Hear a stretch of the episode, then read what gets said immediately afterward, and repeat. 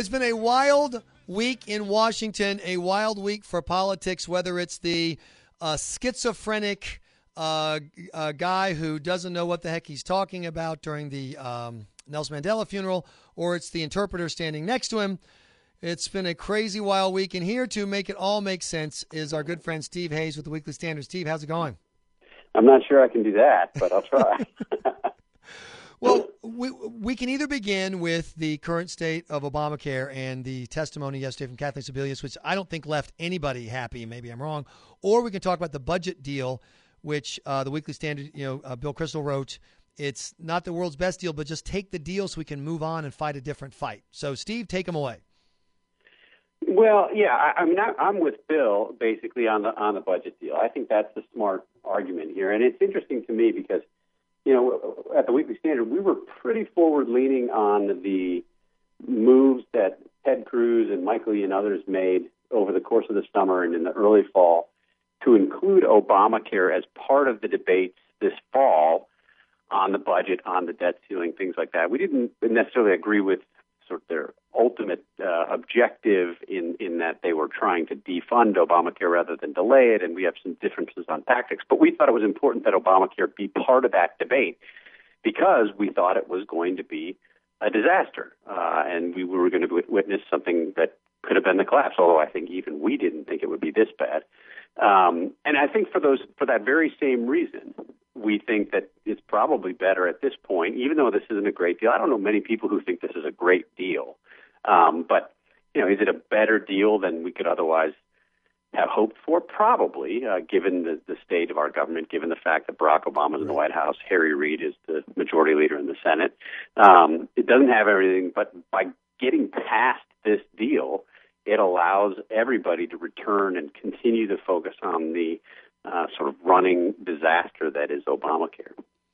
I, and I agree with you. This is an opportunity to talk about what Republicans want to talk about rather than let President Obama and the Democrats paint them into a corner where they're taking positions that they can't maintain. And you have that whole fight about the conservatives versus the mainstream, blah, blah, blah. Take them, take the fight to them on Obamacare. Set this fight aside and then win it when you've got, if you can get one, a majority in the U.S. Senate. Yeah, I, I think that's clear. And I think it's, frankly, I think it's crazy for you know people who I usually agree with. I mean, ideologically, I'm pretty pretty closely lined up with a lot of the, the Tea Party groups and and the conservatives in Congress. Um, I think it'd be crazy to make a huge fight about this. I understand people who who say, look, I can't support this. It doesn't do what I want it to. I don't like the increased airline fees, you know, call them taxes, whatever you want. Right. You know, there are reasons I can't support this. It doesn't do enough on entitlements. Fair enough. I get that. But if anybody's inclined to make this a huge fight or sort of die on this mm-hmm. hill, I just think that's a mistake in prioritizing uh, what what's most important. This right deal now, is too small. It is peanuts tiny, compared to what's talking going about five percent. Exactly. And look, you know, the other thing to be clear about is this does not cancel the sequester. I've heard some critics of the deal say that this cancels the sequester. What it does is it cuts out part of two years of the sequester. It does not cancel the sequester. So if you look at the trajectory of post sequester spending, there's a little bump over the next two years, and then it basically goes back to the same same place. So, you know, like I said, nobody's thrilled about it. I'm certainly every conservative in Washington and outside of Washington would not want to do something like this if Republicans controlled Congress, exactly. controlled the White House, but they don't. So you take the deal that you can get and continue to focus on Obamacare. And look, Republicans have to be doing big things on Obamacare right now. This is not a time for Republicans just to be standing back and watching the collapse of Obamacare. It seems to me there's a short term uh, necessity and a long term necessity. In the short term, we know that people are going to be without health care after January 1st. Right. That there are going to be people who fall through the collapse, fall through the cracks when the system in effect collapses. What are Republicans going to do to help that? And uh, at the same time, what's the big sort of long-term Republican alternative to Obamacare? People are looking at Obamacare. They don't like it. They don't like it even more than they than they didn't when it was just theoretical. Sure. Now that it's being put in practice, they really don't like it. But so do they- Republicans, I think, have an opportunity to make a big case here. We're talking to Steve Hayes with the Weekly Standard, but the question, Steve, is do they dislike Obamacare enough to make them like Republicans? And I'm not sure that we reached that point. Although you got to give Team Obama credit, they are doing everything they can to make every rational person run away from them and their leadership. What did you take away from Kathleen Sebelius's uh, testimony, other than it's an insult to Korea to say that talking to her is like talking to the North Koreans? Yeah, I mean, I, it was such a a, a display of ineptitude. Um, I think it was just consistent with the way that that we've seen this administration handle this entire thing. The thing that really jumped out at me, though, was her acknowledgement that uh, that the administration and the insurance companies are still doing what she described as hand matching, because the data that's coming out uh, of the government's computer network uh, on Obamacare is so bad and so flawed still. Not all of it, but a lot of it.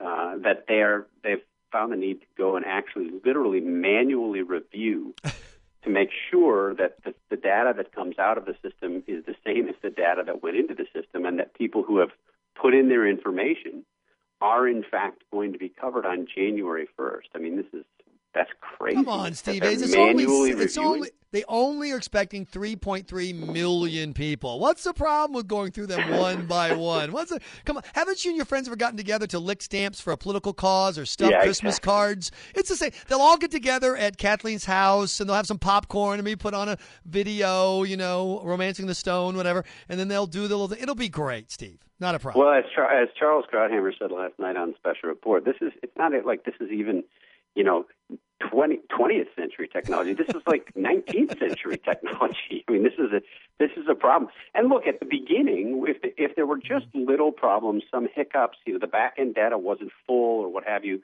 and you needed to go back and review it, well, that was the responsible thing to do. But you're talking now about an administration that thinks that they're going to be getting between now and you know the end of March something on the order of six million new enrollees you can't possibly sustain that. It's not workable. So either they've got to come up with a huge fix of this very uh, troubled back end data, um, these 834 forms that are still problematic, or you're going to have to basically hire millions and millions of right. people and have them hand check the stuff. It's crazy. Well, it's a jobs to program. we're even having this conversation Re- is re- absurd. But remember, we were told by uh, Nancy Pelosi that Obamacare would create 4 million jobs eventually, 400,000 immediately. Those 400,000, maybe this is them. The 400,000 people we pay to Do. sit and go The through counters. the paperwork.